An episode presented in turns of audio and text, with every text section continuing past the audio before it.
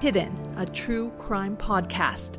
A forensic psychologist and a journalist explore the hidden motives behind unthinkable crimes while examining our deepest fears along the way.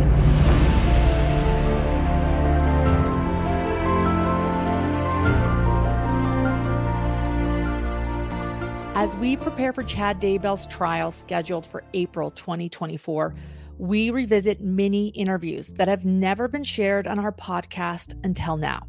For many of our listeners, they understand the Lori Vallow Chad Daybell case.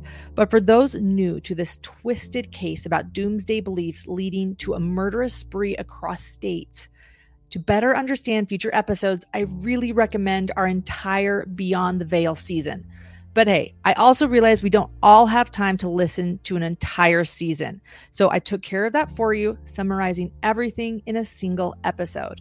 If there is one episode to listen to that will get you caught up on the Chad Daybell and Lori Vallow case, it is our May 2nd, 2023 podcast episode titled Beyond the Veil, the prequel Chad Daybell and Lori Vallow, the background story you've never heard. You can also find this on our YouTube channel if you want the visuals. I wrote and produced this episode for that very reason, so everyone can have a solid grasp on this case in less than an hour. For any of your friends who need the basics so that they too can follow along into the next months and into Chad's trial, send them that May 2nd, 2023 episode to get them started.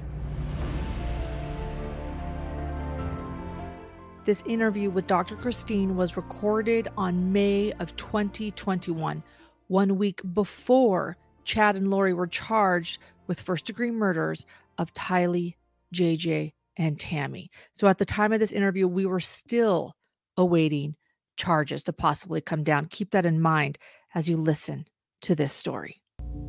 I am here with a very special guest tonight. It is not my husband, John.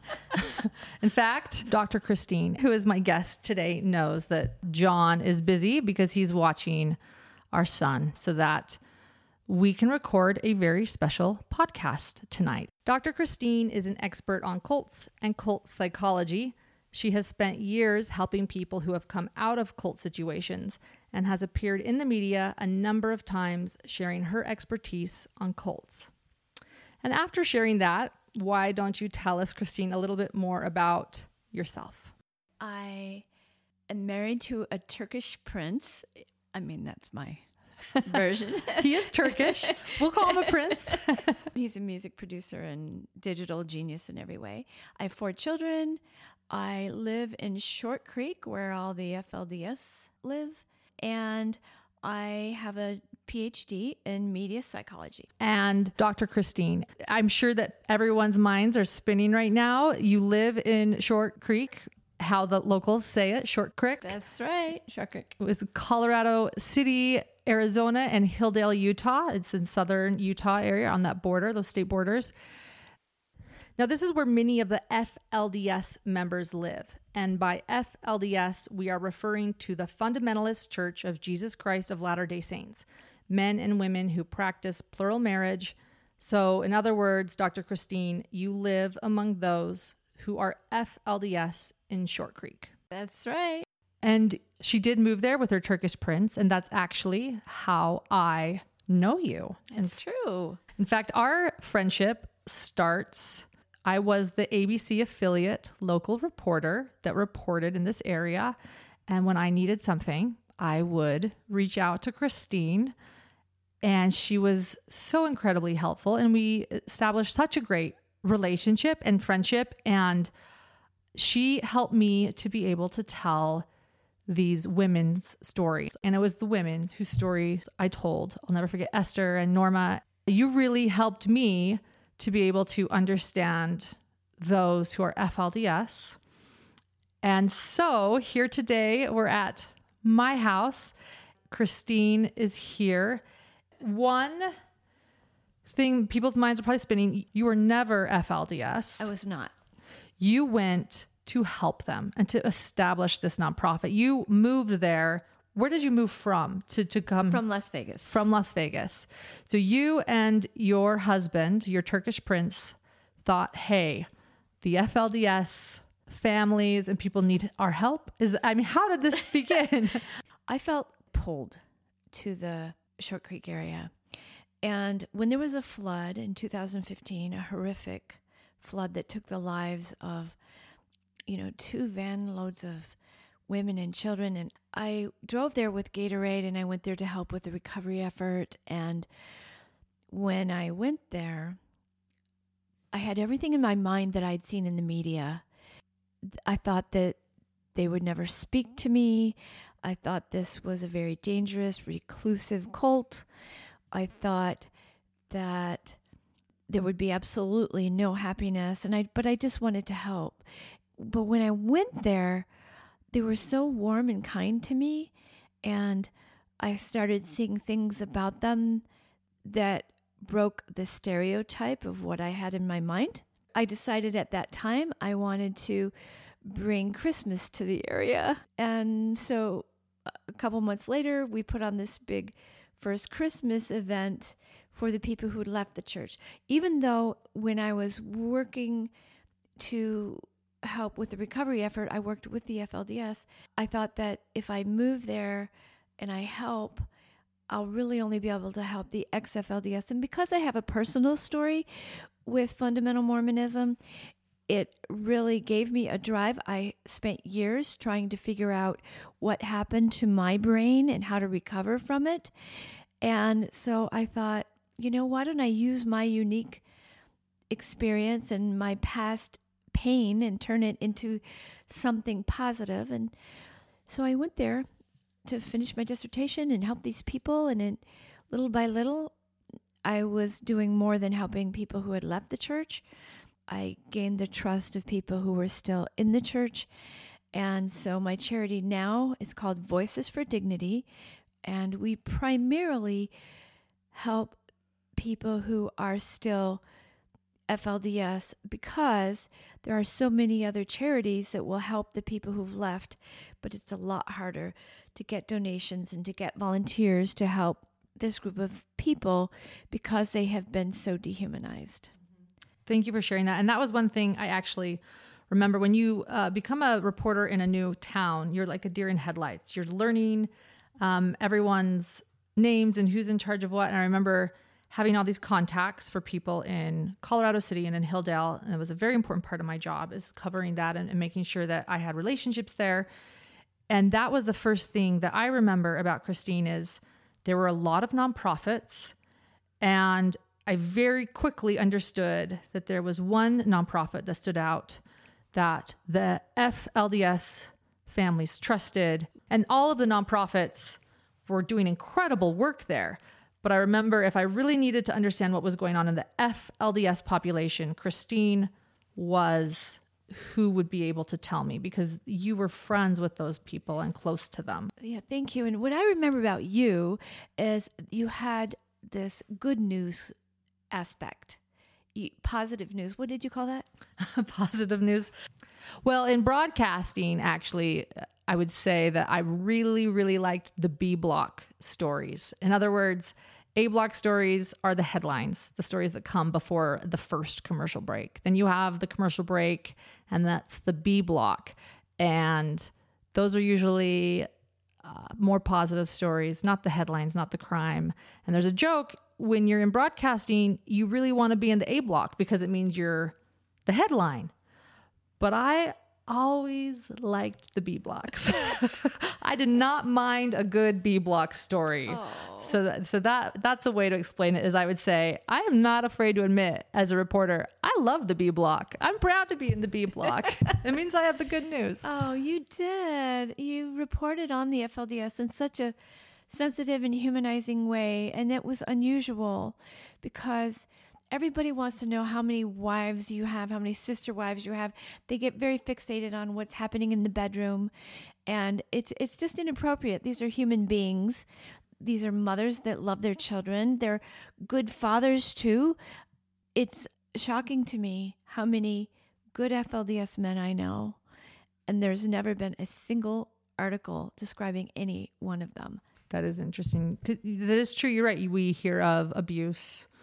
We hear about Warren Jeffs, who's in prison, and we, you know, form our opinions on him and what this sect means. In fact, really quickly, we have jumped ahead. Let's explain to our listeners what the FLDS are. And then I'll explain a little bit more about why this podcast is so important to the case of Lori and Chad Daybell.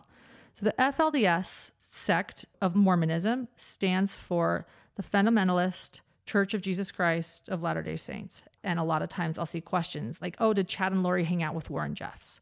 Oh, did, you know, Anna LeBaron, who I interviewed on YouTube, did she know Warren Jeffs and did she know Chad? And I explained it on a YouTube live that there are different offshoots of Mormonism. And FLDS is one of them. So I'll let you explain what they believe. The FLDS consider the mainstream Mormon church to be the offshoot. Right, right, exactly. Because they stuck with the original principles as taught by Joseph Smith, the founder of Mormonism. And two really important principles are plural marriage and living the law of consecration, which is like communal living. So they do those things. Now, polygamy. Yes. When you say plural marriage, polygamy. Right. Polygamy to them is sort of a distasteful word. They don't use it. They say plural marriage, but that's polygamy to us. For those that are attempting to make sense of the different offshoots, you know the FLDS population through the stereotypical prairie dresses uh, and those hairstyles. So, just to give people a visual, this is that offshoot that we're talking about. But I, I do like what Christine said. They consider the LDS church, the mainstream LDS church, is the offshoot. So, right, uh, because yeah. because the mainstream church gave up polygamy to become a state, to yes. become a state. You know, so they and the the FLDS say they say, oh, so you can change the doctrines of God just to become a state. I don't think that's how it works. So the FLDS are very, you know, they stick to the original teachings a lot more. So they live primarily in southern Utah. In the 1920s and early 30s, they started moving to this area called Short Creek on the border of Utah and Arizona. And then they were raided multiple times. I think it was a 1938 raid, a 1944 raid, wow. a 1953 raid.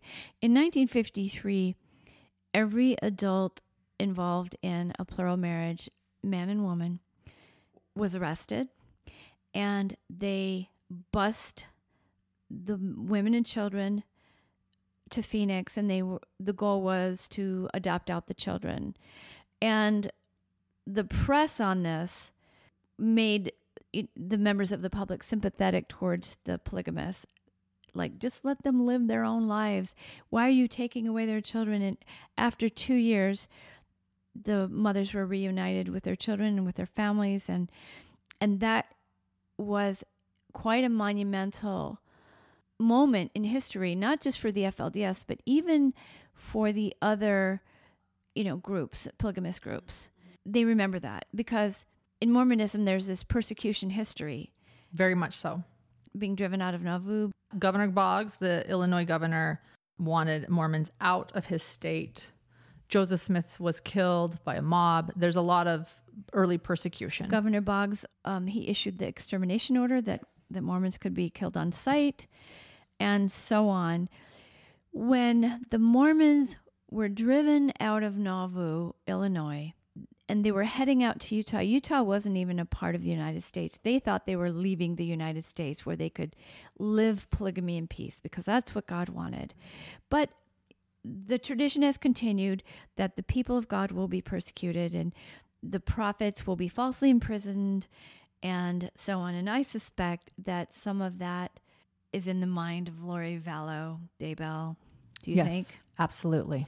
Because he's following in the template of the leader and founder of the mainstream Mormon church, Joseph Smith.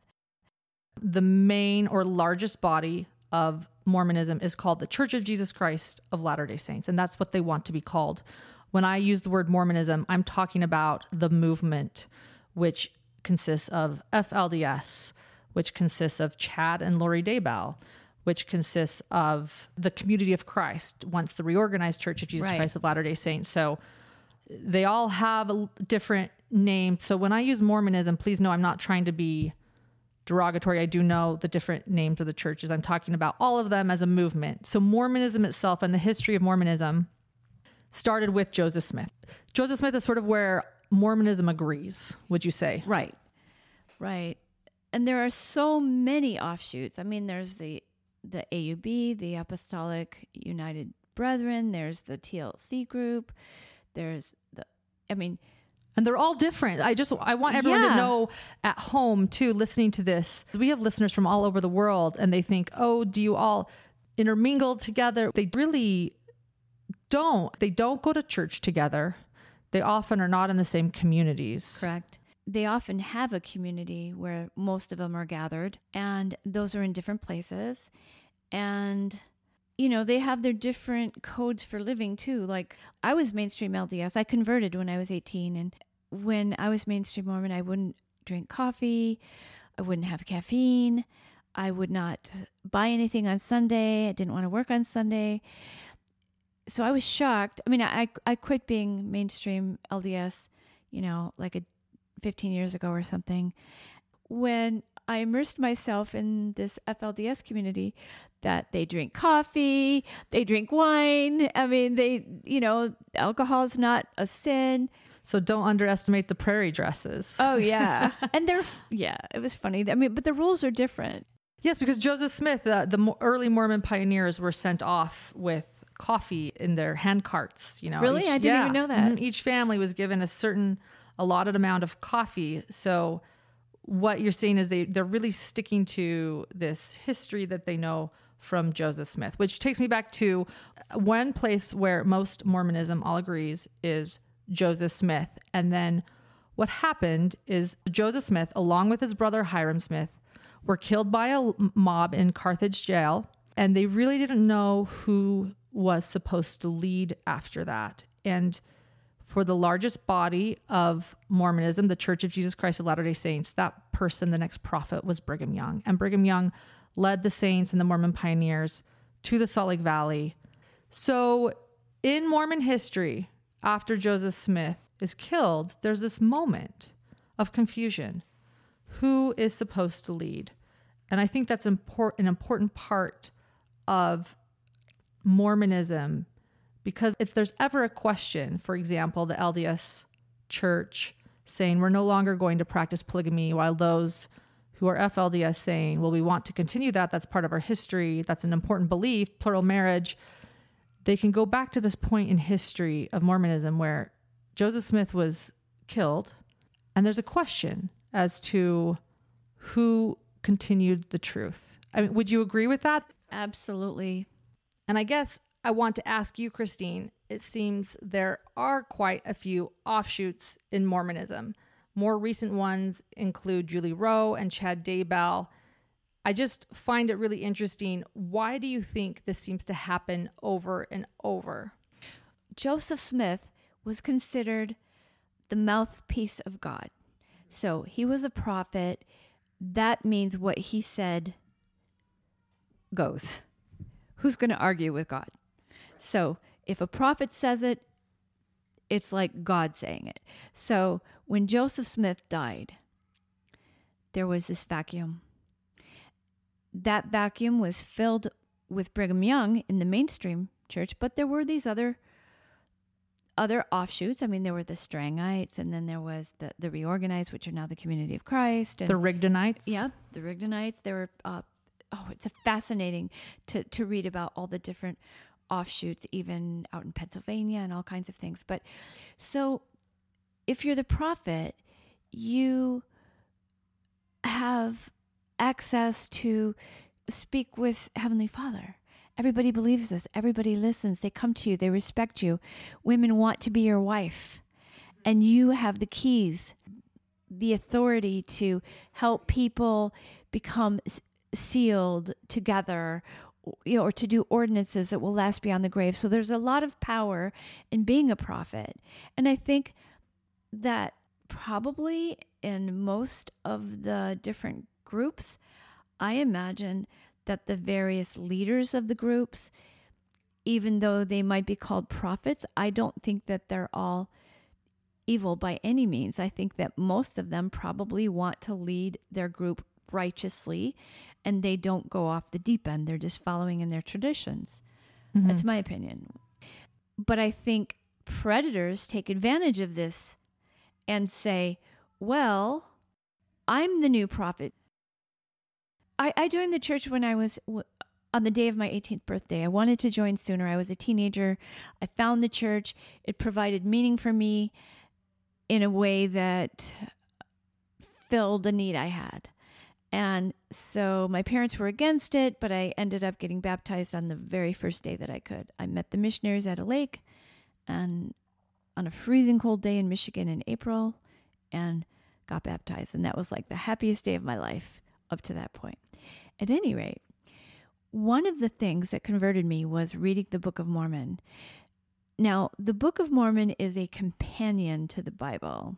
So, the Bible was the history of the prophets in the old world, like around Jerusalem and so on, where the Book of Mormon was the history of the prophets and even a visit from Jesus Christ after his resurrection in the Americas. Yes, it was 600 BC to 420 AD.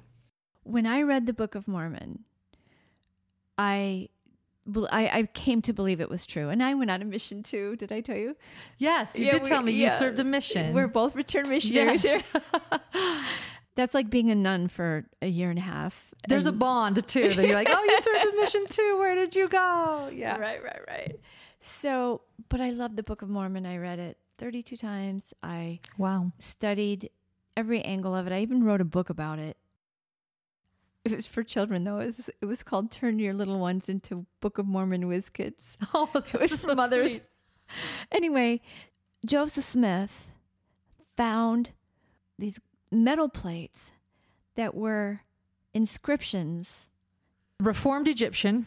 So he found these golden plates in Hill Cumorah. An angel Moroni led him to them. This is this is Mormonism's origin story that I'm sharing. That Joseph Smith, after meeting God the Father and Jesus Christ, was led by the angel Moroni, an ancient prophet who is now an angel, to Hill Cumorah in upstate New York, where the golden plates had been buried for thousands of years. So, since Joseph Smith was granted the power to translate these ancient scriptures by the gift and power of God, that made him the prophet. Okay. Now, supposedly, there were more plates that were not allowed to be translated, and, and, that was called the sealed portion of the Book of Mormon. The sealed portion of the Book of Mormon is um, LDS doctrine. It's it's well known that there is a sealed portion that is yet to be translated, and so that's an important. Do you want to tell that now, or do you want to wait with that? Put a put a pin in that, or should we? Yeah, put a pin in that. put a pin in that. That sealed portion is important. We'll come back to that. If you have somebody that says he's translating ancient scripture then you think, oh, Joseph Smith, he's the new Joseph Smith. At least that's what happened to me. Yeah. Thank you for sharing that. It makes sense. And I want to add that Mormonism began with what is believed to be a restoration of the true gospel of Jesus Christ and God's official priesthood authority to act in God's name. So many churches, many Christian churches, begin as a reformation in other words, this church is really great, but we're going to reform it and make it this and maybe add a little bit of that. That would be reforming a church. But a restoration means that Mormons, again, I'm talking about all offshoots, Mormons believe that Adam was a prophet, Moses was a prophet, and all of these well known Bible figures and Book of Mormon figures were ancient prophets, and that God would continually take his truth and authority from the earth due to wickedness but that he would restore it again in the last days before the second coming of Christ. And so for Mormons, this is what God did. He restored his true church and God's official authority to the earth in these latter days through the modern prophet Joseph Smith, who again is similar to or compared to Noah and Moses. And I'm sharing this bit of Mormonism 101 because I think that's an important point restoration versus reformation. God's truth was fully restored through the prophet Joseph Smith. It's a restoration, it's a complete truth from God delivered to God's appointed prophet. And I think that's what puts Mormon offshoots maybe in a different category than other Christian offshoots that might just be merely reformations and varied adaptations. The restoration bit in Mormonism sort of plays into the modern day revelation and why Mormons believe prophets who are called of God. Oh, that's a good point. And that's something that really appealed to me.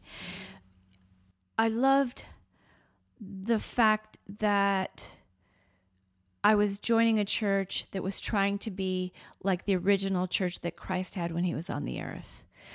I loved the principle that babies don't need to be baptized, they're pure that you have to be a certain age and give consent to be baptized. I, I hated the thought of, you know, a little baby going to hell who couldn't even sin. You, and I lo- also love the doctrine of the pre-existence that we lived before we came here in a spiritual form and that, you know, there was this plan of salvation. You know, so this earth life was a test and if you had enough faith and you passed the test, then you go to the highest kingdom and, and you get rewarded for what you did on this earth. So, a lot of things about Mormonism really appealed to me as a teenager, not to mention the emphasis on family. And it was. Uh, it, Families can be together forever. Right. So, that's that's the good stuff, you know? So, I was willing to give up coffee and you know all that stuff to to join the church and I wanted to be the very best Mormon I could be. I ended up going on a mission just like you and got married in the temple, which is the good Mormon way to get married. yes, it is. You get sealed for time and all eternity in the temple, not death do you part. That's right. And I lived a very devout Mormon life with my husband. I had four children. And then let's just say things didn't work out with my first husband. I got divorced and I ended up, you know, a lot of the things happened. But to make a long story short, I ended up searching for my eternal husband. I was looking for my new eternal husband.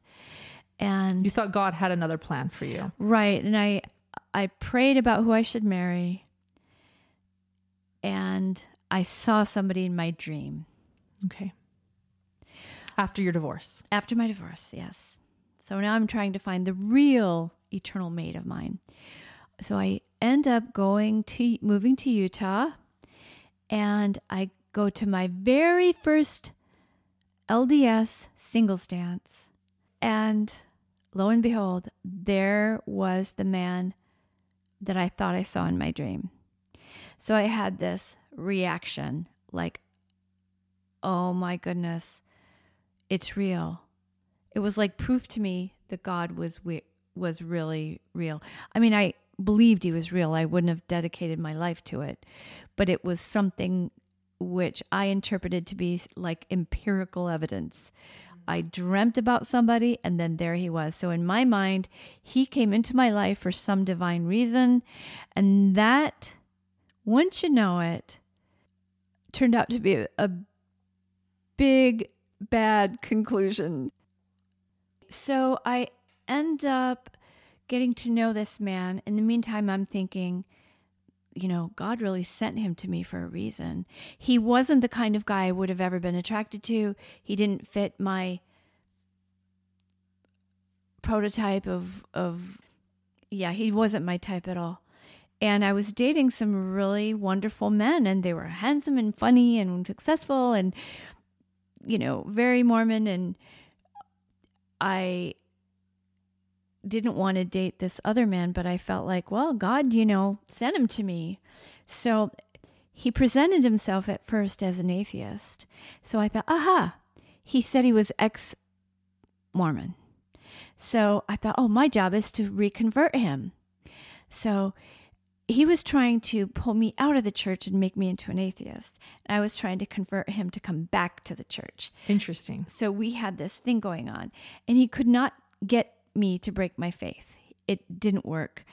And I was dating other people and he was pursuing me. And lo and behold, one day, you know, some things happened. And one day he says, so he told me this story about his past, and he said that he had written the sealed portion and he passed it off among one of these fundamental groups. Do you remember that the the sealed portion that we asked you to put a pin in it? This this man is now telling you that he's translated, or did he translate? He said it he wrote, wrote it. He said he wrote it. and does to- he mean to- translate it, or did he? No, he- no. He told me that he forged it. He wrote it. Oh, he forged it. Okay. You know, he wrote it, and that they believed it. And this is one of the things he was using to try to break my faith. He, he was like, they were so easy to deceive. And if I could write this and they would believe that it was true, you know, then the Book of Mormon is a crock of shit.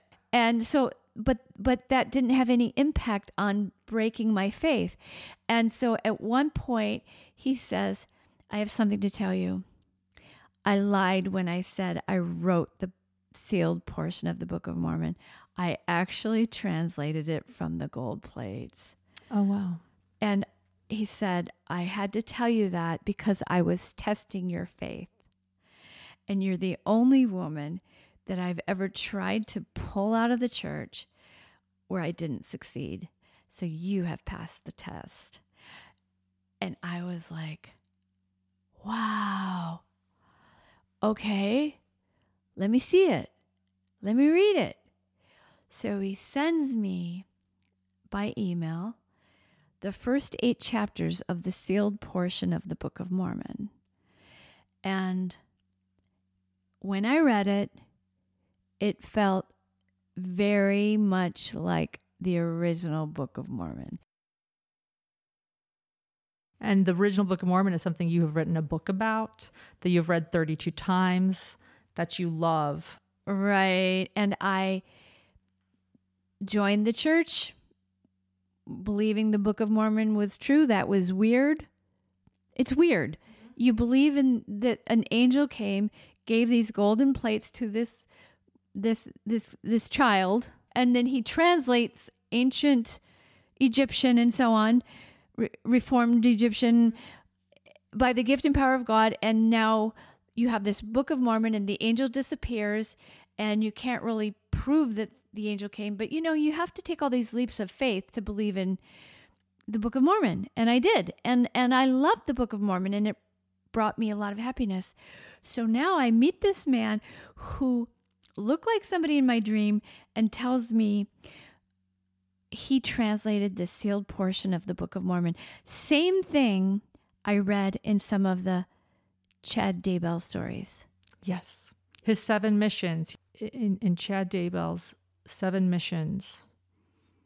He mentions to Lori in an email that they will translate ancient scripture, which people have suspected, including me, to be the sealed portion of the Book of Mormon. because in my case that made this man who I will call Adam that's not his real name but um so Adam then was the new Joseph Smith so I thought he was a prophet of God that he was the mouthpiece of God and whatever he said goes and what he wanted was for me to be his wife and you know, he's a prophet. He has the keys, the sealing power, and God wouldn't have sent me that dream for no reason. And so he takes me as his wife through his own little explanation, you know, eh, but before he did, he i looked at him and said, "Promise me you're not deceiving me just so you can sleep with me." A quick word from our sponsor. While Shopify has already taken the cash register online, helping millions sell billions around the world, did you know Shopify can do the same thing for your very own retail store? With Shopify, you unite both in person and online sales, tracking every sale in one place. Hidden True Crime uses Shopify's tools to help us build marketing campaigns for all of our social media platforms, and their plug in tools are as unique as our business, allowing us multiple ways to accept payments and promote our store. Plus, Shopify's help is always there to support our success every step of the way. Do retail right with Shopify.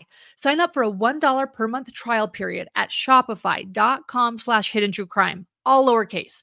Go to shopify.com slash hidden true crime for a $1 per month trial period to take your retail business to the next level today. Shopify.com slash hidden true crime.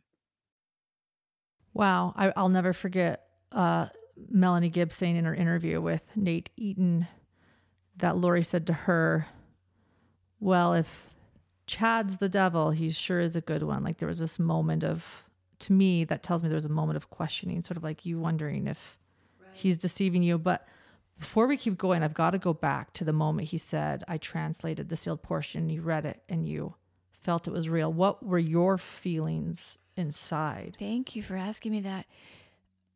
It was exciting. What he told me to do was read the sealed portion again at that point it was only eight chapters he has since completed it and it's like a really long but i only had the first eight chapters so he told me to read the sealed portion and then read the first four gospels in the new testament you know matthew mark luke and john and then go back to the sealed portion and go back to the New Testament, go back to the. New, so I was intermingling all the good feelings that I had about the Bible and the new, you know, the New Testament and the words of Christ and mingling it right in with the sealed portion.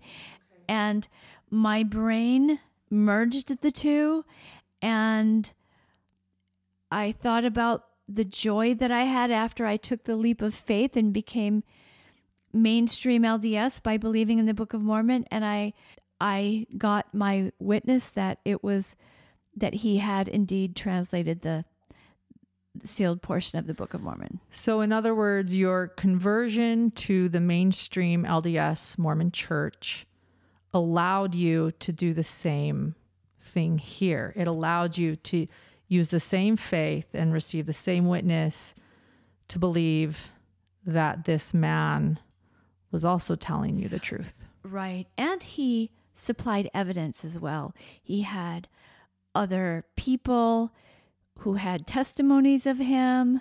He had he told me that the church actually was overseeing what he was doing.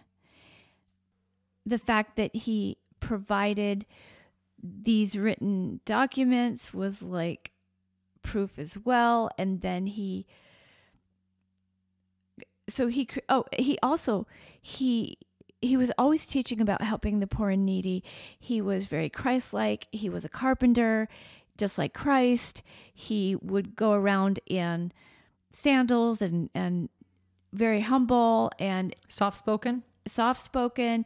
And he just seemed like such a Christ like man. So I thought his demeanor combined with what I thought was my miraculous witness by that dream, combined with my belief in the Book of Mormon, and now here's the sealed portion of the Book of Mormon it just all came together. And little did I know that this man, this ex Mormon, was an ex Mormon, anti Mormon, in my opinion, mm-hmm. psychopath. Yeah. I've learned about him and yeah. yeah, I think he's likely a psychopath. I mean, knowing what I know and reading the signs it's just an opinion, but he he had a life of deception in so many ways. And it's interesting because when I think about him and how he used my belief system, he knew I would obey the prophet he knew that I would submit to the prophet. That's what you do. I thought I was the wife of the prophet.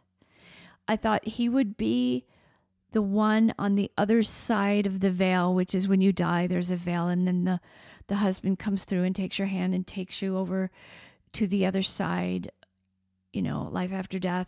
I thought he would be that person. This this podcast season is titled Beyond the Veil. Oh, so they know what that no, is. no, I was going to tell you that. No, they might not. So, for those who don't understand what that means, this is in reference to what you just said, as well as Chad Daybell, who believes he can see beyond the veil. Uh, so, so that's an important part of this. So, he would take you beyond the veil. At this point, how are you feeling about the mainstream LDS church's prophet? Because there's always a prophet at the head. Did you feel that there were two prophets, or how did that work oh, out in your a, brain? That's a great question. In in LDS tradition, there's one prophet on the earth at a time. So there's only one mouthpiece for God. Right. However, in the Book of Mormon, there's a story about Samuel the Lamanite. Okay. And there was a prophet in the Americas in, you know, when was it, 380 or whatever. And Samuel came from a different place, from outside the mainstream church, and preached to the mainstream church. So, my prophet, who I've pseudonymed Adam, was like Samuel in the Book of Mormon. So he was from outside the mainstream church, and his job was to bring the mainstream church back into righteousness. So I still believed in the mainstream church, and I thought that what I was doing was for the mainstream church. And when I say what I was doing, by this point, my prophet was putting me through tests. He said that since I was the prophet's wife, I would need to be tested. And when he says you're the prophet's wife, did you two get legally wed, or what does he mean by you No. being the wife? No.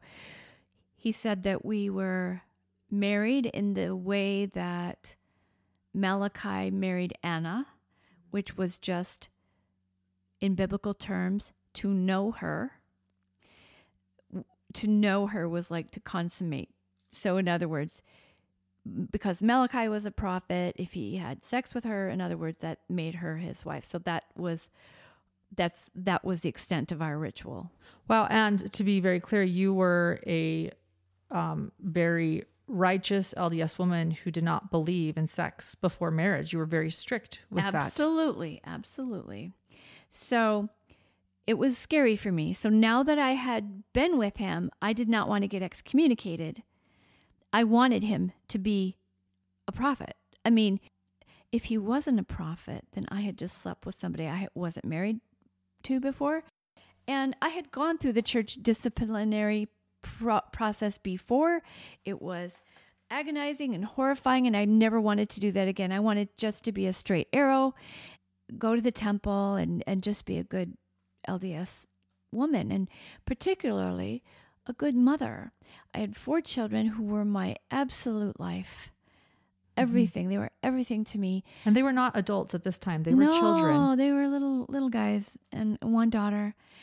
And I had this project, this media project where it was a actually a TV show in development and it was a parent child show to promote positive parenting Mhm. and everything about me was about the mother daughter or mother son you know it was very mother oriented and he knew that was my first priority Yeah, you were a elementary school teacher. Is that right? i was a kindergarten teacher and kindergarten teacher, and you were a ventriloquist, yes I, yes uh-huh and you were hoping to maybe even start a children's show on Yeah, television. that's right and i got funding for it and guess what my the person who had signed to be my a letter of intent to be my co-host was mickey rooney.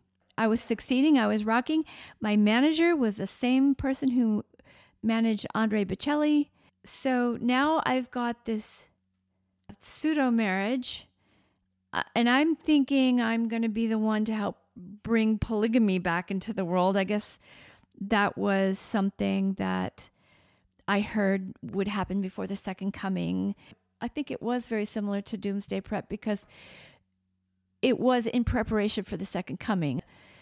You know, so I'm believing everything, and he's putting me through these tests. And the first test was that I had to sell everything extra. Then it was um, I had to get rid of my heirlooms, and then it was Wow. I had to um, give up the. I had a beautiful wedding dress that I had collected, dreaming about. You know, when I found my true Mr. Right, and even though I was with him, I couldn't tell anybody. It had to be top secret. I could not be known as his wife. So this is a this was a secret relationship. Yes. And then he wanted, he told me that I would be helping him translate the portion. And in the same way that Joseph Smith got murdered because he translated the Book of Mormon, I would be at risk. So I needed to make sure my children were safe and they couldn't be with me. That that was his original rationale. Let me just clarify what I'm hearing. My mind is wow. He's asking you to give up your heirlooms, everything essentially that matters to you. Absolutely. Your heirlooms, your wedding dress, all these things that really mean something to you. And then he's saying, I want your children to be safe so they can't be with you. That's how it started. And then, so my two boys went to stay with their father, my two oldest boys, and then I had the younger ones. And then he said that I needed to, he asked me one day, Do you, how much do you love the Lord? And I said, With all my heart. He said, Would you die for the Lord? And I said, I would. He said, Would you make the sacrifice of Abraham? He asked this. Yes. Oh, And I said, What does that mean? And he said, You need to give your children up for adoption. what was going through your mind at this moment? Panic, terror. Um, I I couldn't believe what I was hearing. And when he left, I remember walking through the valley, screaming and wailing, just wailing and wailing. And I thought, what does he mean? Why would the Lord want this of me? But my brain had turned off its critical thinking because I had slept with him and I didn't want to lose my soul to hell. And he was the prophet, the mouthpiece of God, saying that if that if I wanted to be with my children in eternity, I needed to be willing to give them up in mortality. So, for 2 weeks, I was in agony. Absolute agony, not knowing what to do. And then my brain thought of a solution. I thought, I mean, I was stuck between a rock and a hard place. If he's really a prophet, he's the mouthpiece of God.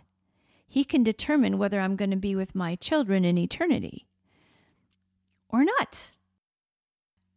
If he's not a prophet, then I'm going to hell because I had slept with him. Oh wow! So this was a lose lose for Right. you. There was no good place for you to be. No. And so then my brain found a solution, and that was that I would test him back. And that if he was really a prophet, he would know that I did not obey that.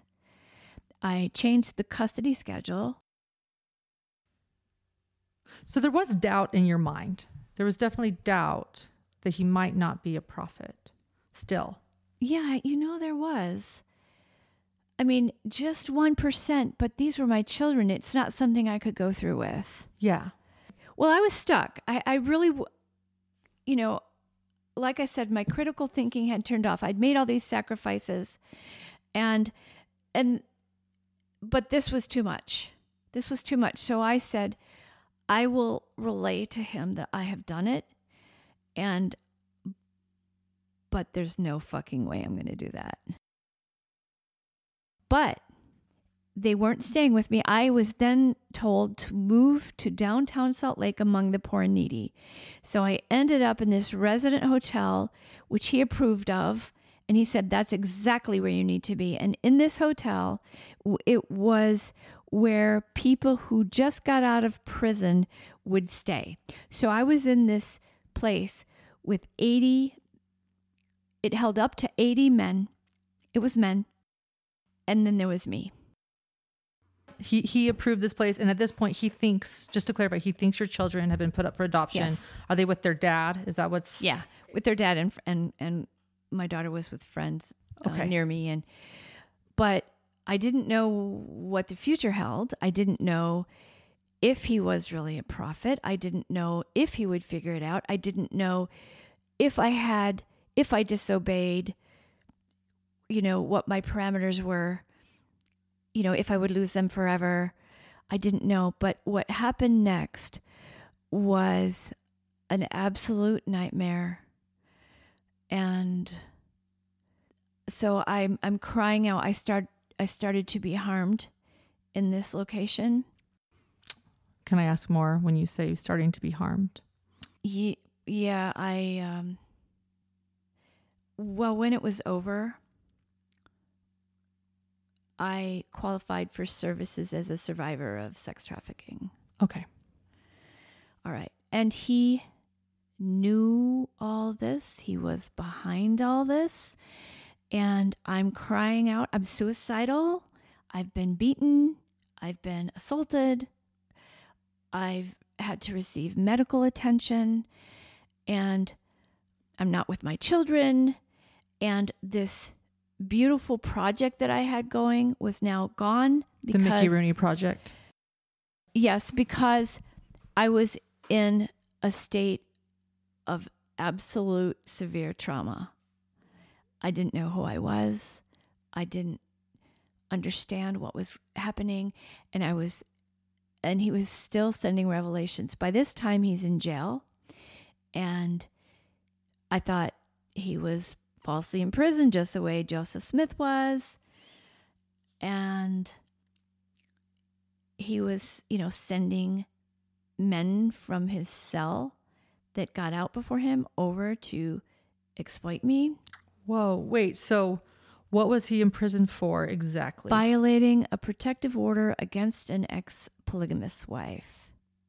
So he's still getting revelations in jail and he it almost ups his prophet status. This is just like Joseph Smith. Oh, absolutely. And it's probably why Chad being in prison doesn't isn't a problem for Lori, nor even her being in prison. It actually gives you street cred, so to speak. You know, this is the way it goes. It strengthens their testimony that they must be prophet and prophetess if they're being persecuted. The righteous must suffer. That's what my prophet was telling me. The righteous must suffer, and that me, as his wife, I had to suffer in such an intense way that it would be like descending below all things, you know, like.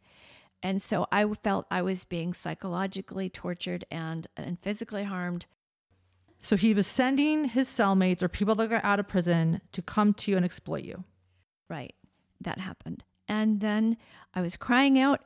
Um, he had a revelation that he was to be married legally now, but it was to a different woman. It was to a woman who was over the funds. You know, there were there were the, the money from me went He took your money, all of your money. yeah, yeah. So the money from me went to this supposed fund to help the poor and needy. You know, and I put in money that I had. I sold things, you know, all that kind of thing. And so this woman was handling these funds to help the poor and needy. And I was now poor and needy.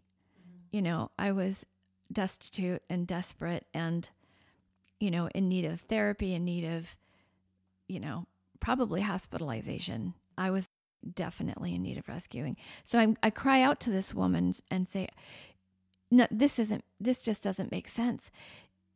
If I feel like you are deceiving me because this isn't how God works. He told me I, that I was being sur- surveilled, like there were three men watching me at all times. And if I did something wrong, I could lose my life. And I was in so much agony that I didn't know what to do. I felt like, how do I get out of this? He's the prophet. I don't know which way to turn. I mean, you just have to understand that in LDS culture, a prophet has even more weight and influence than the Pope because the prophet communes with God. And I did believe he was the prophet.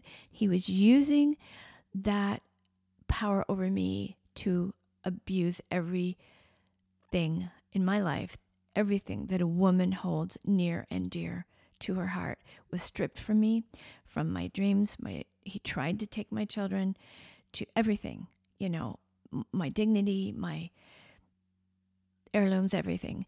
And then, so this woman, in his revelations, he says he's going to be marrying this woman, and that I needed to continue obeying him and supporting him and this woman all the days of my mortal probation, which means all the days of my life. So I was to be a slave all the days of my life for them, or I would not be with my children in heaven. Which is all you want.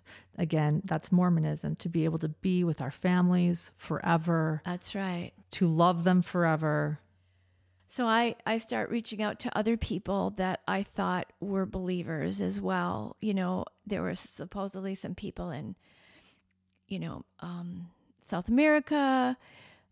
There were emails of other believers that I had sent things to. There was a believer that showed up to the hotel with something, you know, a communication from the prophet. Then there was this woman, and then there were cellmates that were believers, became believers. And when this one cellmate got out of prison, jail, and came to me, um, I was a mess.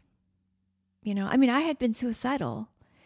I Were you suicidal know. at this point? At this point, I was very touch and go. I mean, it was hourly. Yeah.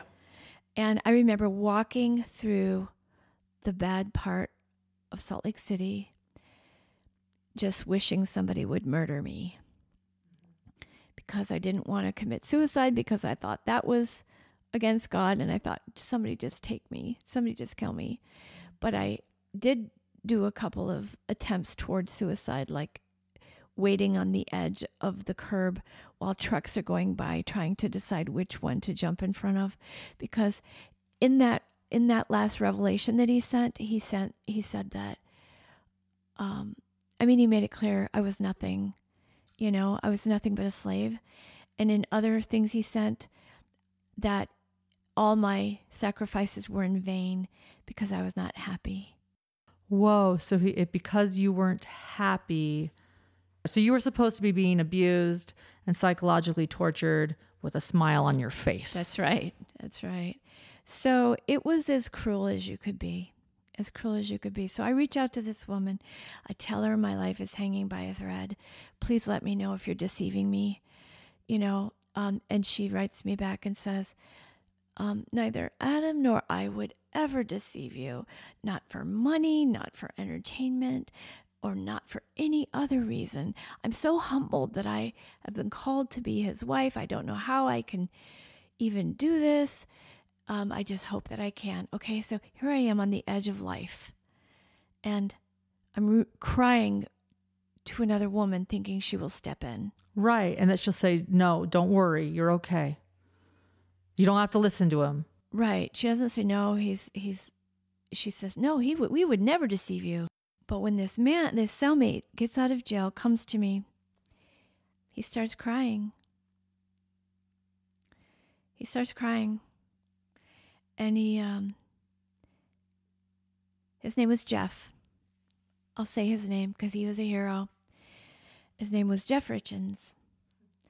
And he went and got that woman, brought her back to see what had become of my life. And um, and they came clean, and they said, "He's he's a fraud." Hmm. You know, and This was his cellmate in prison. who posed as a believer. This is his fiance who posed as a believer. Here I thought I was his wife. And but the whole time he had an actual fiance, Which was this woman. which and together they kind of I think brought out the worst in each other. And I was just a human experiment and what they told me is that they were all atheists. None of them were believers. That the the prophet said I needed it. I needed this experience to teach me a lesson because I would not break my faith. He could not break my faith, so I needed it. And he told them that if they told me that I would die. So when I learned this, I remember being on my knees, falling to my knees, and like rocking back and forth, just rocking and crying and wailing. And Were they Like- there at this point? Were you- Yeah. yeah. yeah, and I remember just wailing because, um, you know, they believed I had given my children up for adoption. She believed it, and she didn't even step in. Wow. And so I just had a breakdown. And then, you know, that she knew the whole time. But Go she ahead. thought you had given them up right. and yet wouldn't tell you the truth. Yeah. Yeah. Yeah. She was willing to let you lose your children to play her and little she game. knew I was being. I sent you know an email. I'm being. I've been raped and beaten and robbed. And and if this is not true, please, I'm suicidal. Please tell me. And nothing. Oh no, it's all true. You know, and But with Jeff Richens, she came and told you the truth finally. he made her. He, He took. her. It took hours to drag her there, and he, and he they came clean. They said none of the people were who they said they were. So I my entire world is crashing down like buildings coming down from the sky. Like I did not know how the world worked. I didn't know if prayer was real. mm-hmm. I didn't know if there was a God. I didn't know if the utility man was really the utility man. I didn't trust anybody. I didn't trust anything. All I knew is that I was in trauma. I needed help. I had nothing left. I had been a successful person on the verge of really making a difference in the world for children. And it was gone and I didn't, I was homeless and I wanted to just go back and have a, a nice life with my children again. And all of my dreams, everything was gone. I had physical trauma. I, I couldn't get a therapist because in Utah, they decided I tur- I did go to the police, but in Utah, they decided that I was a victim of fraud and that f- victims of fraud don't get victims advocates. Oh, wow. Okay, so hold on. Whew. Whoa. So you go to police, you shared with him how he lied and how he. Did you talk about the rape and the sexual abuse? Not at first. You know, I'd come out of purity culture with Mormonism. And so, um, but I did say, and there's more that happened that was worse. And I just expected them to pry about that, but they didn't. I mean, the fraud alone should allow you to get a victim's advocate. When I didn't get a victim's advocate, then I said, okay, I was also sexually assaulted repeatedly. So, you know, and I had the evidence. Yes. You know, I had my medical records, I had witnesses. I want everyone to know too, although we're not using his name and for for many reasons. I know who this is and I've seen the evidence and this story is real. This is a very real story. I just want everyone to know that and the evidence is real. And I was told that the law enforcement doesn't want to get involved in things that involve fringe religion. Oh, Victim blaming. Yeah, total victim blaming. I should have known, I should have not. And they said, How could you believe that somebody translated the sealed portion of the Book of Mormon? So here we are in Utah where everybody believes that the sealed portion of the Book of Mormon will come out. But I should have known that that wasn't true. But, you know, I was. I was a convert in the first place. It just felt the same.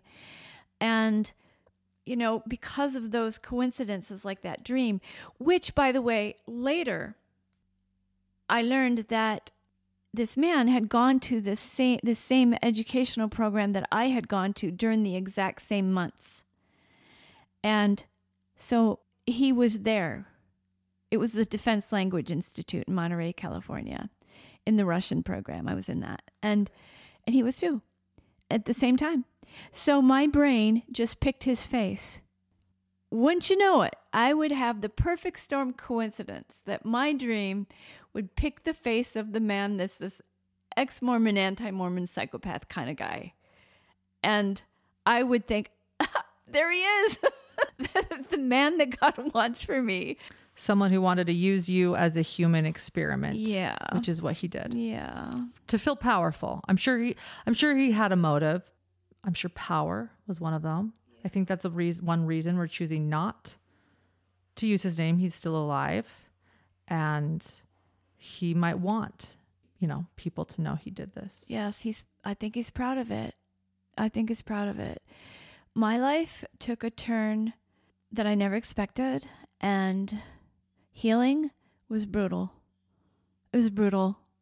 Letting go of the self blame was impossible, especially when, you know, everywhere I turned, people were like, well, you made your own bed, you sleep in it. So that's incredible. So this victim blaming was so intense everywhere you went. You're a fringe, you know, religious group. He wasn't punished for doing this to you. There was no justice. No justice. At all. He wasn't even interviewed. he even threatened me. Okay, so a judge told him no contact with your victims. And he was in jail still, and he called a newspaper reporter who recorded the phone call. And he said, You tell Christine if she doesn't drop charges, I will destroy her. So I call the, you know, um, detective and say he's threatened me. And I, and I got a case number for uh, witness uh, tampering and retaliation. And they don't even go and pick up the audio tape. Wow. So it's been hard that, you know, some things in life you just don't get justice for. It's very devaluing to a woman to have that happen and no one care.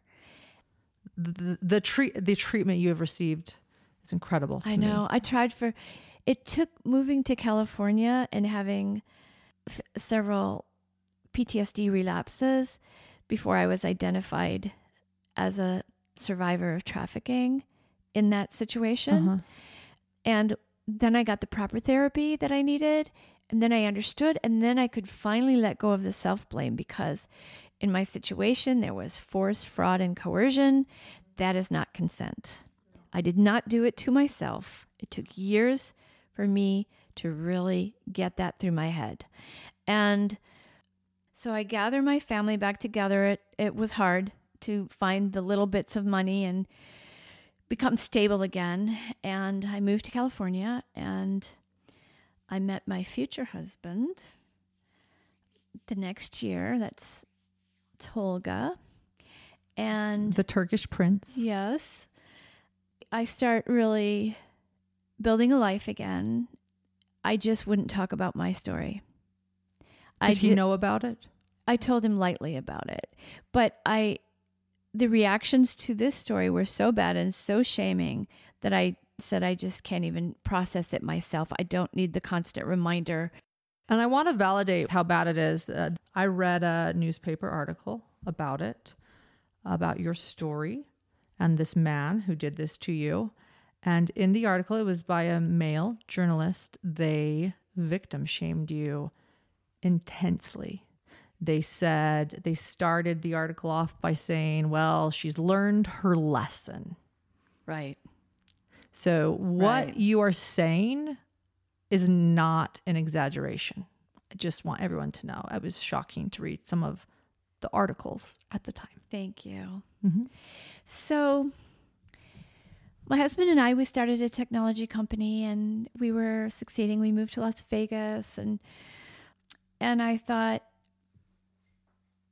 I started helping people who came out of uh, polygamous situations because I had thought that that fiance of his was my sister wife. I mean, even though I got demoted from first wife to slave wife, I thought I still thought she was to be my sister wife. So I thought I was in this polygamous situation, Hmm. or you know, I mean, as soon as he got out of prison, I thought it, we would all be like this family thing. So I'm so I became very anti-polygamy because I saw the coercion and how how people can use their power, their religious power over you, and you're really a goner if you believe in the wrong person and you believe in that person fervently. And I actually feel sorry for the woman that he did marry, which was this fiance. He stayed married to her um, just until the statute of limitations expired. You know, she moved on. I, I'm pretty sure she was a victim of his too in her own way. And, you know, I don't want to shame her for the pressure that she was under, but she some of the emails that were abusive to me came from her email. Yes, and I've read some of those. And so I got over it. You know, it took me a while, but I got over it. And then I thought, you know, I can use it. It took me like a decade to study how the brain worked. I wanted to know how could this possibly happen to me. I thought I was, you know, I never thought I was Einstein or anything, but I thought I was a smart woman. I remember you telling me this. You went and wanted to know if you had autism or, Yep. you know, or if something, there was something hidden about you that you didn't know. Yeah, I thought this would never happen to anybody else. It would only happen to me because there was something wrong with my brain. And as I learned about cult mind control and that it's happened to hundreds of thousands, if not millions of people, it was such a relief to me because what my brain did, take note of this, this is really important, but what my brain did in that situation is what it needed to do to survive because if I would not have found a way to keep holding on in that impossible situation, I would have killed myself. But I hung on. And I and when I first got rescued, my cause was to get involved in suicide prevention because I was that was what I thought would be something good that come out that came out of this.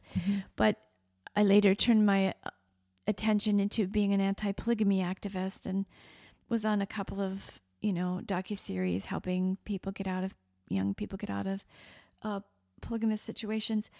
Well, then I decided to move to Short Creek, thinking I have this knowledge now. I understand psychology. I understand cult psychology. You're going to go help all these women Yep. that are polygamists. You're going to Yeah. just get them all out of there. Yeah, because they're all being abused clearly. Yes. just like you know, and so Right. Idealistic Christine on a mission. Yes. right. So I moved to Colorado to Short Creek area, which is Hildale, Utah, and Colorado City, Arizona.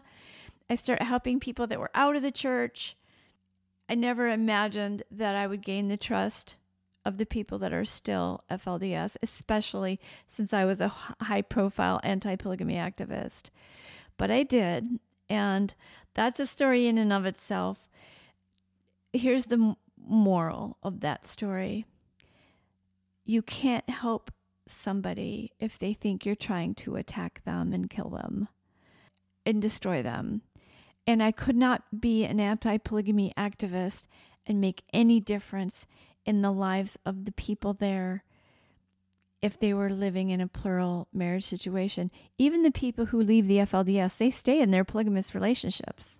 You can leave a religion, you don't really leave a family. That's a whole other thing. Right. And there are many, many, many plural relationships in that community that don't want out of those relationships. They're not FLDS anymore, but they want to keep that family intact. Hildale, Utah just elected their first female mayor. I reported on that when I was there. And she is ex FLDS, And she was a polygamist when she was mar- when she became mayor. mayor. someone that she raised a family with. Right. Right. And Now I have a charity called Voices for Dignity. What I've learned is that no matter what people believe, they still deserve help, just like I did. I had people that wouldn't help me when I, I, I needed a hand from anybody. I needed understanding. I needed therapy. I needed anything. I needed a piece of bread. And for people to withhold that, even the mainstream LDS church, I went to them because I thought that they had been overseeing this and just didn't know how bad it got. I thought I took one for the team, you know? And the church wasn't there for me. They they said that they were not allowed to help someone like me. In what sense? What's the word that they use in the temple recommend interviews? Uh, I had affiliated with fringe religious. Wait, what was that? You had affiliated with people against the church or, or Right. that you were following someone besides the prophet. Right. So I had that was considered that made me an apostate. So they're only seeing this too.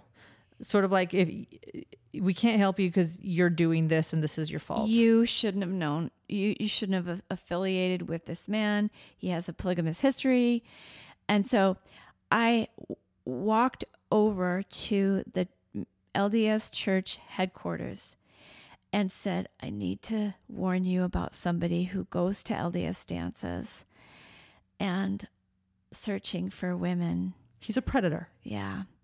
And the church security man that I spoke to said, Oh, yeah, we know him. We have a, f- a file two feet high on this guy. And I thought, Why did you let him in the dance? Really? And I, I told him what happened. I was crying. I was always crying. And I told him I need help. And he said, go talk to your bishop. I think you need to clear clear up, you know, your sins with the bishop. He wanted me to go confess what I had done. When you know my big sin that I had done was that I had flawed thinking. I had flawed thinking, that's for sure.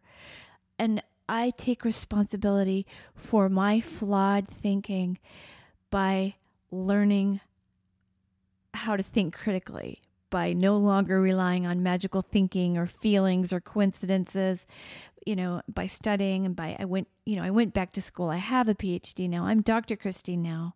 And so i've taken responsibility for my role in what happened to me. But i don't need to confess what i did wrong which is an issue that i have with utah you know, you know what would make me really happy is to one day have the chance to speak before the lawmakers and say, you know, you have to stop failing failing your women. This is what happened to me.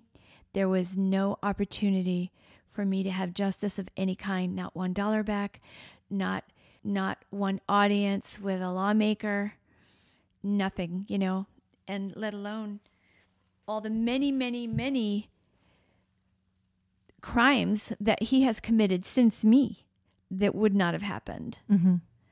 And again, that is my opinion that he, he hasn't been convicted of any crimes, but he has certainly been reported time and time and time again. And he just slips through the cracks every time.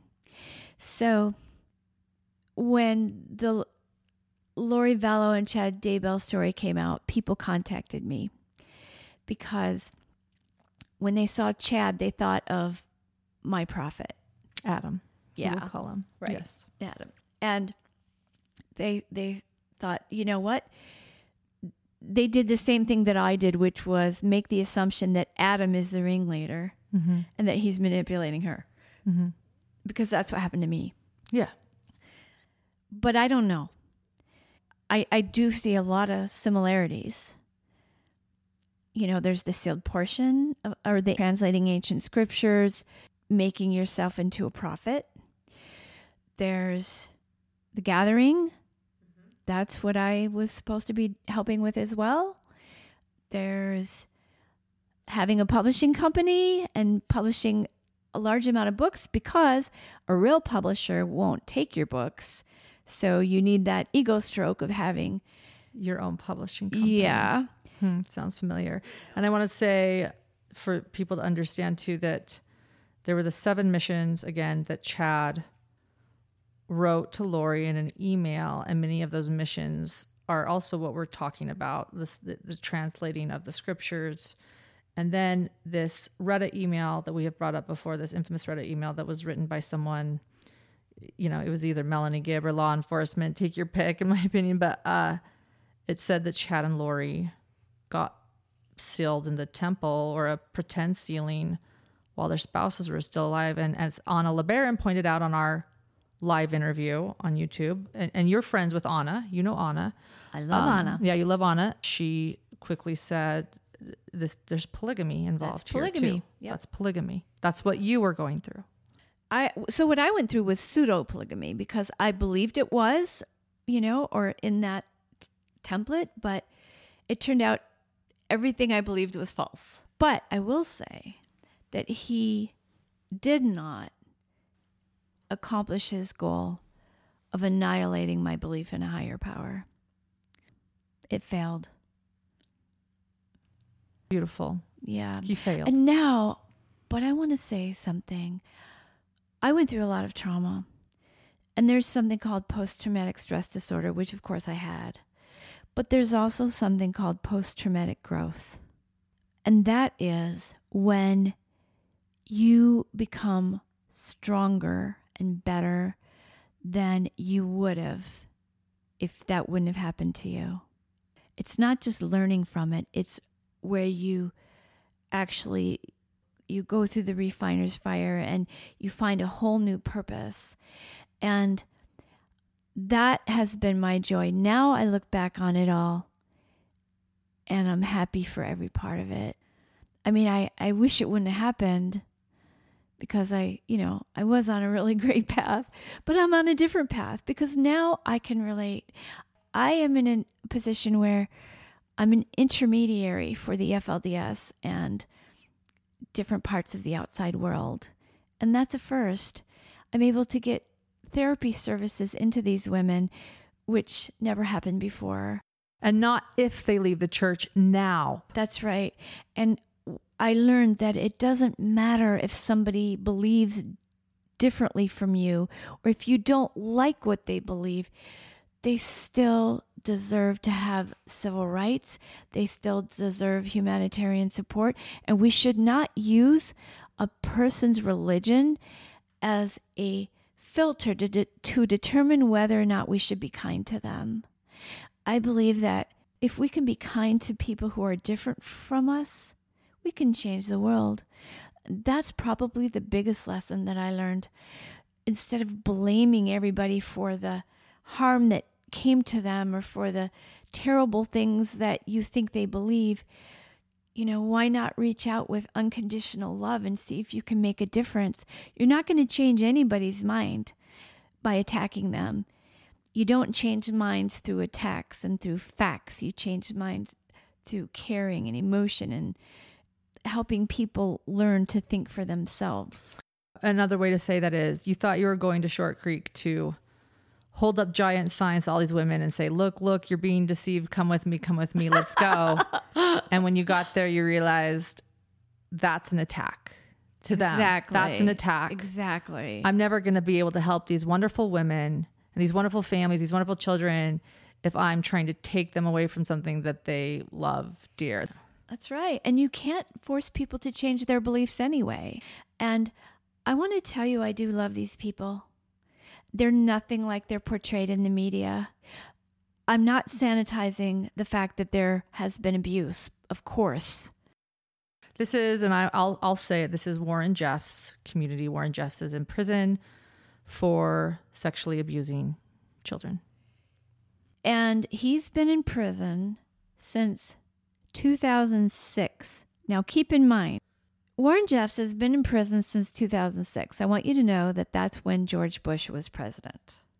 Saddam Hussein was still alive. Okay, that's how long he's been in prison. He's not running the town from prison. You know, you keep seeing media pieces that like to portray him that way. So, because he's such a good bad guy, he can't fight back. He, you can't defend yourself from those kinds of, you know, convictions. And uh, so And that is the face we see with this community mm-hmm. today. That's Yes. right, which makes it very difficult for me when I need to get school desks for the children or things to help the mothers. People will say, Why should I donate to people who believe in Him? Huh. You know? And instead, the, you know, the donations go to the charities that help the people who've left. But I also help people who have left. And we also help people if they choose to leave. You help humans. Right. It's not an if. There's no if with right, what you do. Right, right. I just figure we all need to stop judging and start helping. And how can somebody gain trust in the outside world if every message that they get is that that you're despised in the outside world? Their children deserve as much help as the rest of the children in the world. They've been through a lot. And guess what? I get to accomplish my mission of trying to help children. You were a victim who never got justice because you were part of a fringe religious group. And so I see you now heading to go live in a place many w- people would not have chosen to go live, to be that victim's advocate to people in a fringe religious group. The victim's advocate you never got. Oh, thank you. Thank you. In fact, when we met, I think it was over the story we had uh, four FLDS women get certified as sexual assault victims advocates That was a story. So they can help when when one of their own has, you know, has an issue. Yeah. And they are FLDS, not X, FLDS women Right. who are victims advocates. And just so you don't worry about me, because I told a pretty intense story, I am very, very happy. We have a little petting farm. My animals are like emotional support animals. I live in the most beautiful place on earth. I'm married Zion to a, is in the background I of this beautiful place on earth. That's yes. true. And I'm married to a Turkish prince who loves me. And I have amazing children, and I'm continuing to do research in my area, which is, you know, the trauma of media misrepresentation and dehumanization and victim shaming, wouldn't you know it? And so life is beautiful for me, and I just want to make life beautiful for as many people as I can. Thank you. Um, I have to ask. We told your story. What helped create you? You know, the growth, the post traumatic growth, but also the comparisons to, as you pointed out, to this tragedy, Chad and Lori Daybell that we've been covering. I, I've asked everyone I've interviewed this, and and I want to ask you, but I, I, I want to ask you a couple more questions too, because you know none of us know that charges haven't come down yet. I mean, maybe they will have come down by the time this is published, because I think something's happening. But y- you have a bias, and you know that. But do you feel like your prophet, the, the man who manipulated you, who was a complete fraud, do you feel like Chad is a complete fraud as he does this? Do you think he doesn't believe? I wonder about that. You know, my instinct is to compare him to my prophet who was, you know, just a master deceiver, just year after year after year after year, a new deception, then the next, and then the next. He didn't believe any of it. So, through that filter, I wonder, but I haven't studied Chad enough to know.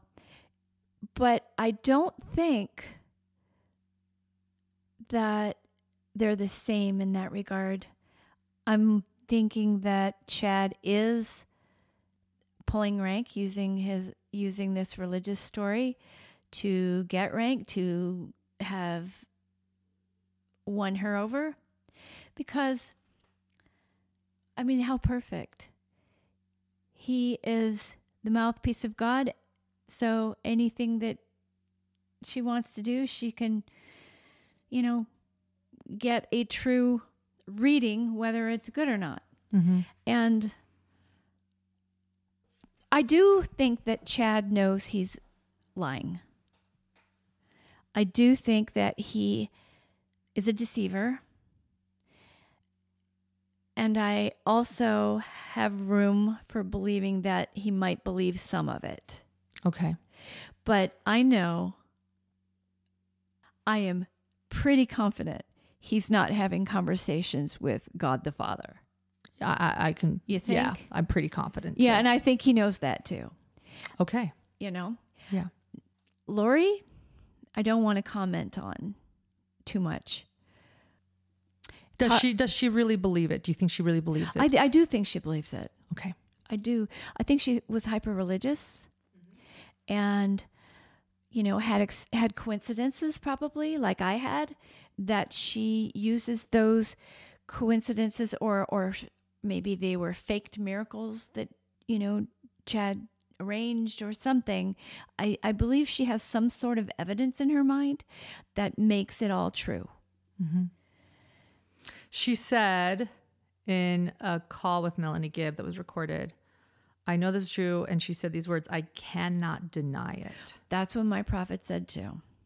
My false prophet. He said he made up this story about how he f- was similar to Joseph Smith and he had this first vision. And he said, I know this is true and I cannot deny it. And I think that's a cop out. You know, Lori might believe it, but I still think she's probably questioning. Okay. Her mental state is in big question right now. I think me- we're going to know more soon. her mental state should be in question because in people who have hyper religiosity, I know that there is often damage to the prefrontal cortex. And I wonder, you know, if that has happened to her. It's hard for me to relate considering the outcome of the children. Right. Your two choices were very different. Your prophet said, get rid of your kids through adoption, and you couldn't do it. Chad likely asked Lori of this, and she did it. And it was worse than adoption.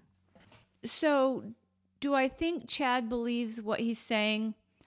It's really hard for me to believe that he actually believes all the things that he's saying. I think he's on an ego trip and that he has picked up ideas from different people.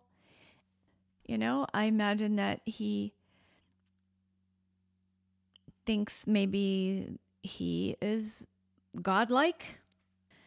And so if it comes from him, you know, it should be followed. But um, as far as she goes, I think she's got to have. There's something, I think there's a big piece of the puzzle that we're missing. Maybe it'll come out in charges. Maybe, maybe she's got, you know, brain damage.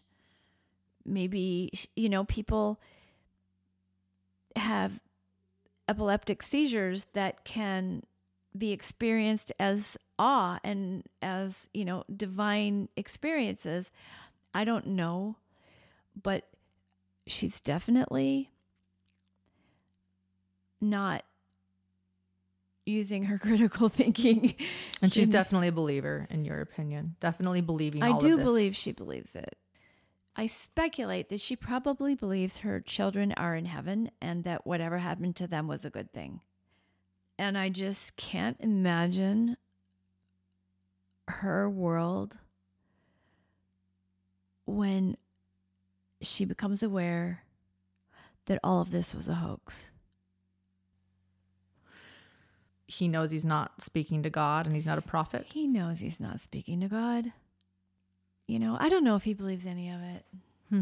I mean, I have to compare him to my con man, sociopath, psychopath person. I mean, it just seems to me like he he's he was riffing and making things up as he went along and got attention for it and expanded on it, wrote fiction about it, turned you know, changed the story, said it's real, and it just sounds so much like you know, Adam, you know, one minute he's saying he wrote the sealed portion himself, the next minute he translated it by the gift and power of God, just like Joseph Smith.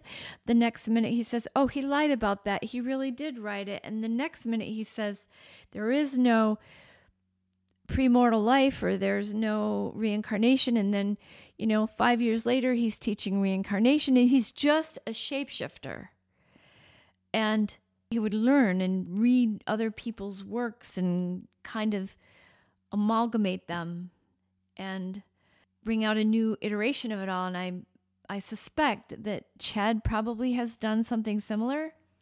Mm-hmm. Yeah. Has he? Some of his concepts seems like he's pulled from this person or that person. Everywhere.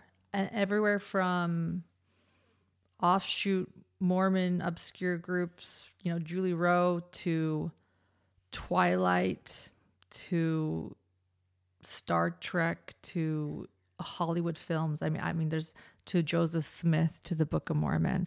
One thing I feel pretty confident about is that he has no original ideas that I've seen.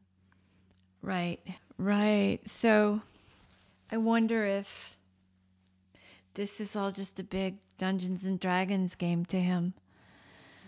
You know, just living out a fiction like he writes, and he's lost touch with reality. In my doctoral program, one of the things that I learned about is priming in the brain and how when you prime the brain, the brain is more likely to see something that isn't there or see something in a certain way.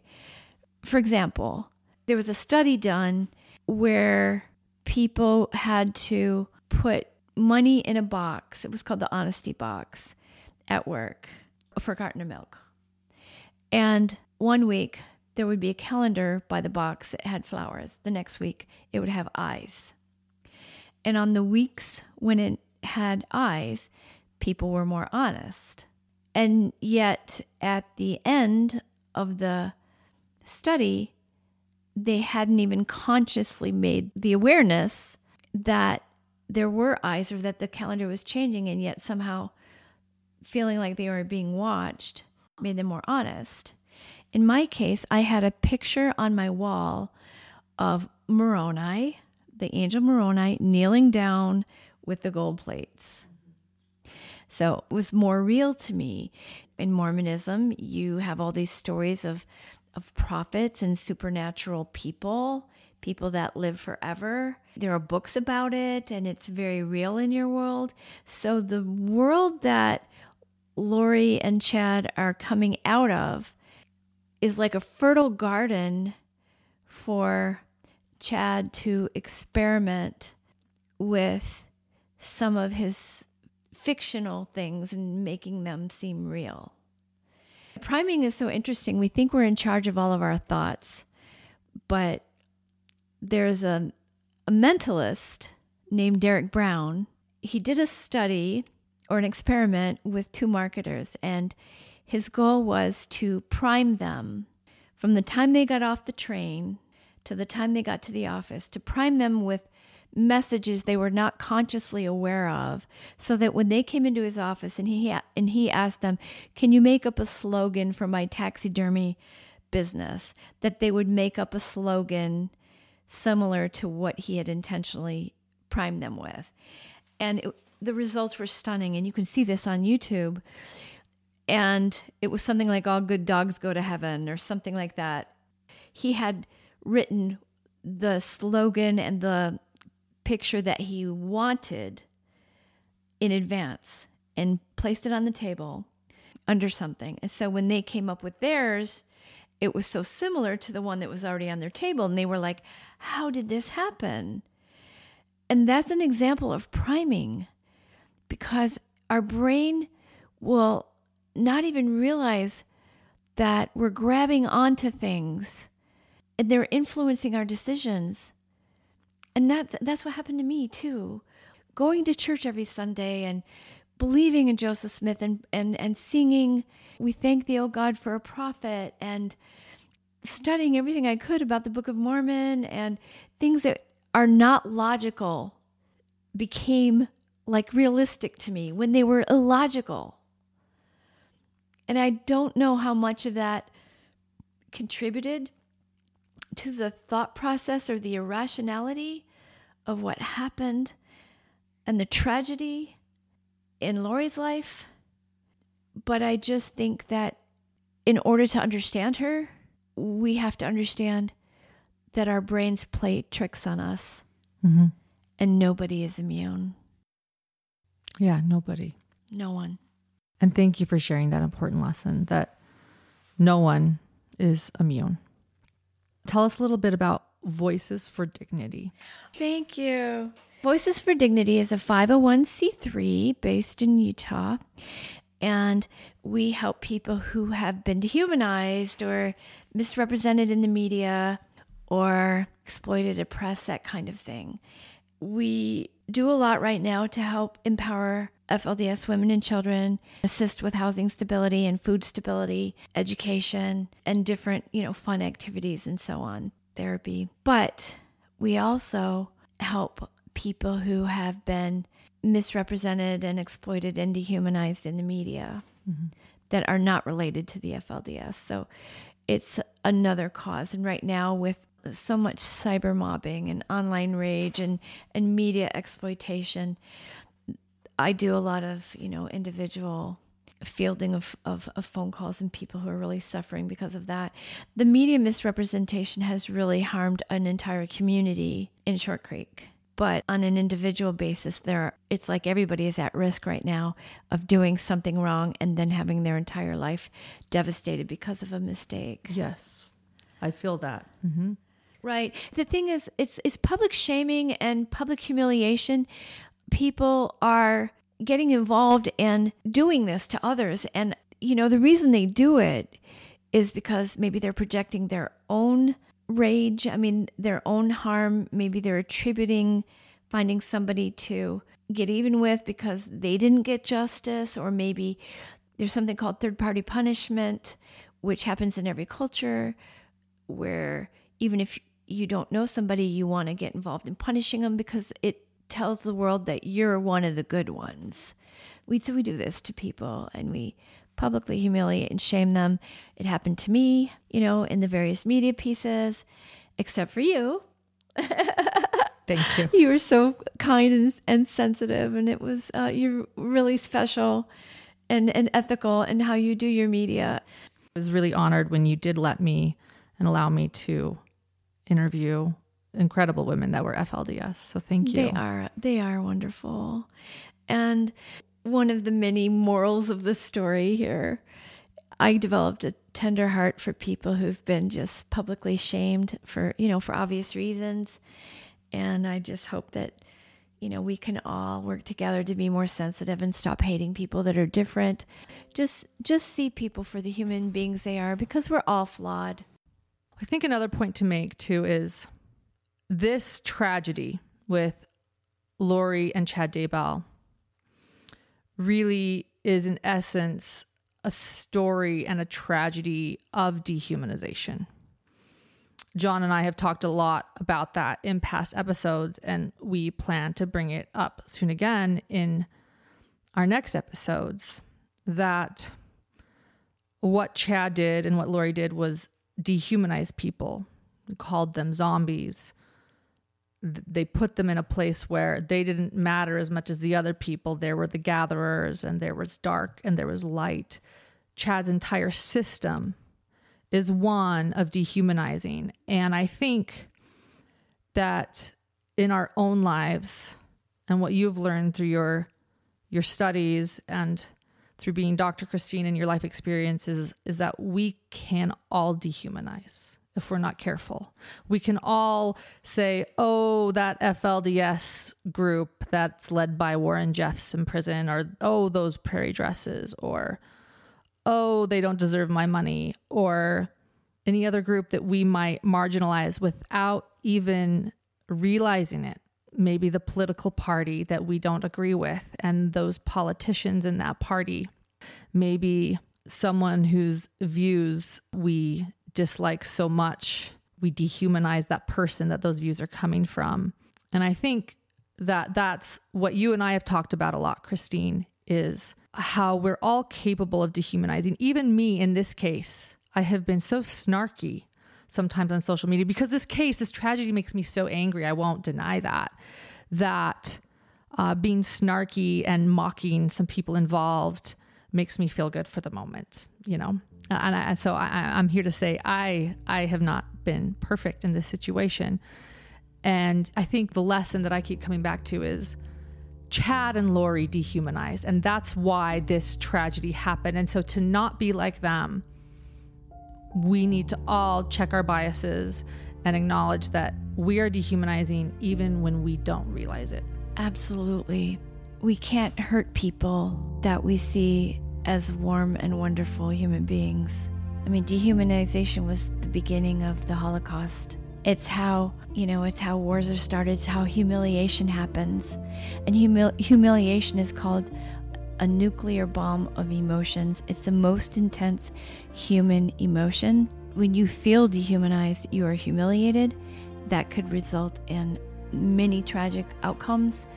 And so I love your summary here that we all need to be more humanizing and stop stereotyping and labeling and deciding that we're better than some other group because that's what started that whole tragedy.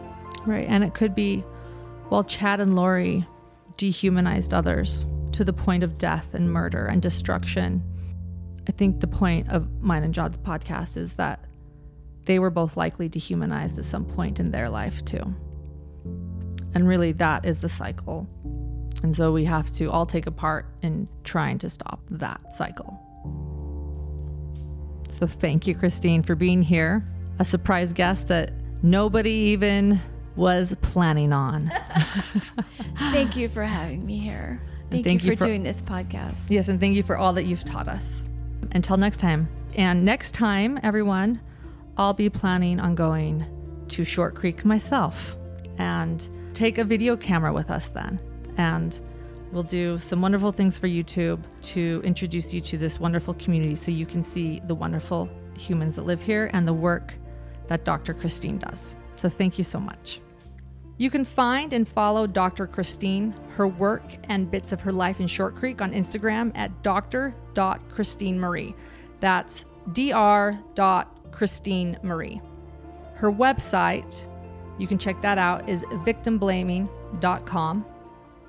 As far as Hidden, a true crime podcast goes, you can learn more about us on our Facebook page, facebook.com slash hidden true crime, and again on our YouTube channel, Hidden True Crime.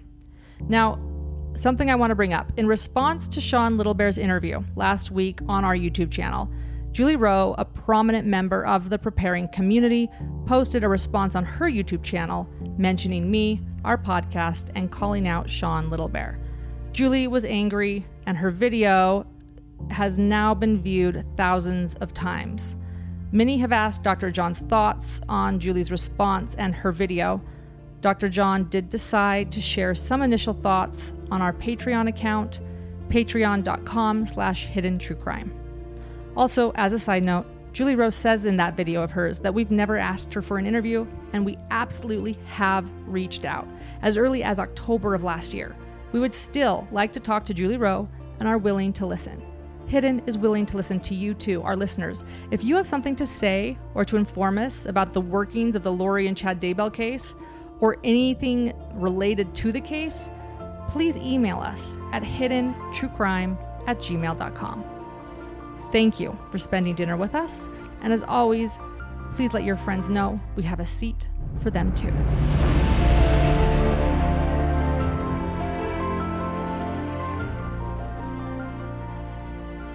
Hello, Hidden Gems. It's Lauren with Hidden, a true crime podcast. For exclusive content, things Dr. John and I only dare say behind a paywall, become a Patreon member at patreon.com slash hidden true crime. You'll find bonus episodes, early releases, and insider info. Thank you for your endless support.